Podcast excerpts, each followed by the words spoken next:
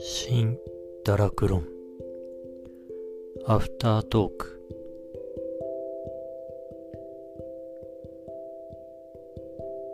皆さんこんばんは。坂口あんこです。月曜日の夜いかがお過ごしですか？えー、昨日はですね、ゲゲゲの堕落論ということで水木しげる先生のですね人生を振り返りながら堕落についてダラダラとおしゃべりをしてみました。で一日経ってみて、えー、タイトルを少し変えました。タイトルが「ゲゲゲの堕落論怠け者になりなさい」というタイトルだったんですけども怠け者になりなさいという無理ゲーと足したんですね、言葉を。で、これはなぜかと申しますと、まあ、この怠け者になりなさいっていうのは水木しげる先生のま人生訓っていうか人生論なんですね。よくまあおっしゃってるエッセイとかにも書かれてるんで、あの、インタビューの動画とかでも結構言ってますんでね、有名な言葉かもしれないんですけども、この怠け者になりなさいっていうのはね、まあ本当に深いんですけども、これ水木しげる先生がね、やっぱりくぐり抜けた時代、これがやっぱり大きく影響してるなと。まあ特に戦争、そしてこの戦争終わった後、極貧時代あって、それを乗り越えて、まあ水木しげる先生はもう努力の甲斐も才能もあって成功されてね、だからこそ言える言葉であるというふうに感じたんですね。怠け者になりなさいっていうのは、やはり水木先生もおっしゃってますけども、お金がないとなかなか難しいと。まあ、ご自身はね、巨万の富を得たので怠け者になれたと言っておっしゃってますけども、これは、まあ、本当逆説的な皮肉っていうかね、ユーモアあるあの皮肉だとは思うんですけども、まあでもまさしくそうですよね。うん。私たちが今怠け者になりなさいって好きな時間にね、起きて、好きな時にご飯食べて、日が暮れるとともに遊び、歩いてね、どっか行ってっていうのはなかなか難しい。まあ本当はそういう人生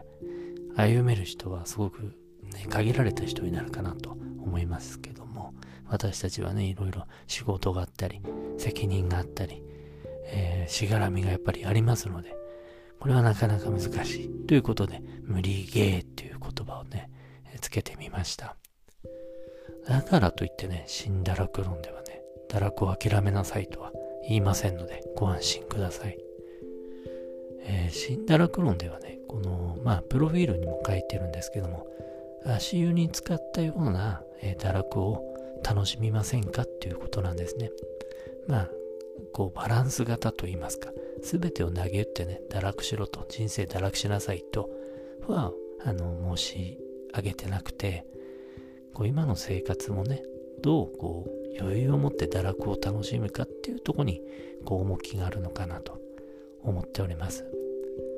で、これが、まあ、このラジオを続けていく上で、まあ、答えっていうのがね、だんだん見えてくるのかもしれませんけども、まあ、水木しげる先生みたいな、やはりこう、ドラマチックなね、人生って怠け者になりなさいって私たちはなかなか難しいですので、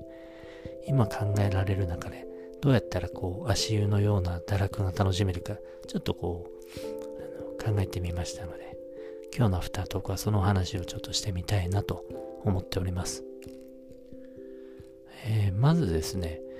あの、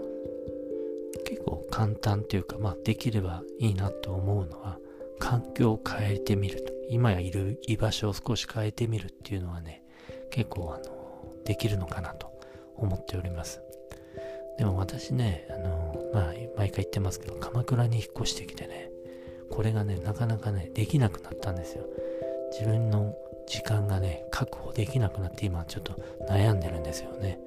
このラジオ撮るのもね、結構妻にね、あの隠れながらね、自分の時間をなんとか見つけてね、子供寝かしつけてくると言ってね、あの寝かしつけたらすぐこう自分の部屋にささささって言ってね、寝かしつけてるふりをしてもこのラジオ撮ってますんで、結構ね、あの、ビクビクしながら撮ってるんですけど、こうかあの東京がやっぱり職場なんですね、私。そうするとこう鎌倉から東京東京から鎌倉ってこの往復の時間だけでね結構ねこのあの自分の時間が費やされてしまうんですね。でそれからまあ家帰ってくると、まあ、子供お風呂入れなさい歯磨きなさい寝かしつけなさい。一体僕の時間はどこにあるんだと。こうなってくると。また僕は一体いつ堕落をしたらいいんだと。ぬるま湯に浸かればいいんだと。こう思いがちだったんですけども。これはねやっぱりねあの居場所を変えてみるまあ鎌倉今更顔をなかなか変えることは難しいですので。ってなってくるとね働き方を変えてみるとかまあもっと思い切って職場を変えてみるとかそういったことも、えー、できるのかなと最近は思っておりますね。うん、で、来週はね、その、なんでじゃあ鎌倉にこう、引っ越してきたんだと。こんなね、職場が遠くなるの分かっていて、なんで来たんだってお話をちょっとしたいと思いますんで、それはちょっとお楽しみしていただければなと思うんですけども。で、もう一つですね、えー、ちょっとした堕落を楽しむ方法としてはですね、えー、自分を変えてみる。自分の価値観を少し変えてみるっていうのはどうかなと思うわけなんですね。やっぱりこれ聞いてる方なんかでは、こう一生懸命お仕事をされて、真面目にね、一生懸命生きて、こう責任感強くて、ちゃんと言ったことはやり遂げると。こういう方は結構ね、やっぱり、あの、ね、堕落してる人を見ると、何やってるんだあいつはと、もっとしっかりしろと、怠けるんじゃないと。こういうふうに思いがちだと思うんですね。自分が頑張ってる分、他人のこう怠けがね、堕落がこう、目についてしまうと思うんですけど、ここを少し目線を変えてみると。人の堕落に対してね、優しくなってみると。このぐらいだったらね、ちょっと変えられそうじゃないですか。自分がいきなりね、ダラダラ堕落しろっていうのは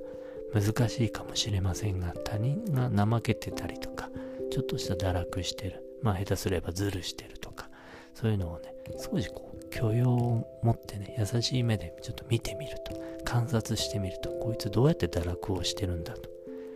そうするとね、そのうちこう自分の心にもね、隙間ができてきてね、あ、ちょっと俺も堕落してみようかな。少し休んでみようかな。あ、休んでみるっていうのも悪くないな。怠けてみるのも悪くないなと。こういう風になってくるんじゃないかなと思ってるんですね。で私、まあ朝もう6時とかに起きて、まあ、6時、7時前の電車に乗って東京行ってますんでね、もう大変なんですけども、まあうちの家にですね、小学校1年生の男の子がいるって話したと思うんですけど、この子はですね、ちょっと水木しげる先生と似たもので、こうなかなか起きないと。で、学校もね、普通に遅刻していくんですね。え今日何時間目からだった？ら、算数が2時間目ある。じゃあ3時間目から行こう。これは小学校1年生からやって。下手すると、こうもうね、学校は今日休むと。もうね、強い意志を持って休むわけですね。そうすると、こう、真面目に会社行ってる私は何なんだと。僕はこんなにね、真面目に会社、毎日遅刻せず行ってるのに、なんでこの男の子は、ね、あの、だらだらと怠けてるんだと思っていたんですが、これをね、少し目線を変えてみると、彼からね、堕落を学ぶことは多いのではないかと最近思い始めてですね、よくよく観察してますので、はい。こうやってね、心の余裕を少しずつ自分にね、持ち始めるっていうのはいかがかなと思っております。ですからまあちょっとね、来週ちょっとあの、鎌倉に引っ越してきた理由もわかりますので、はい、ぜひ聞いていただければなと思います。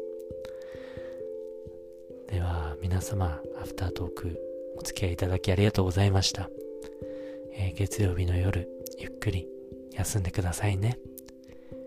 お相手は坂口あんこでした。Good night.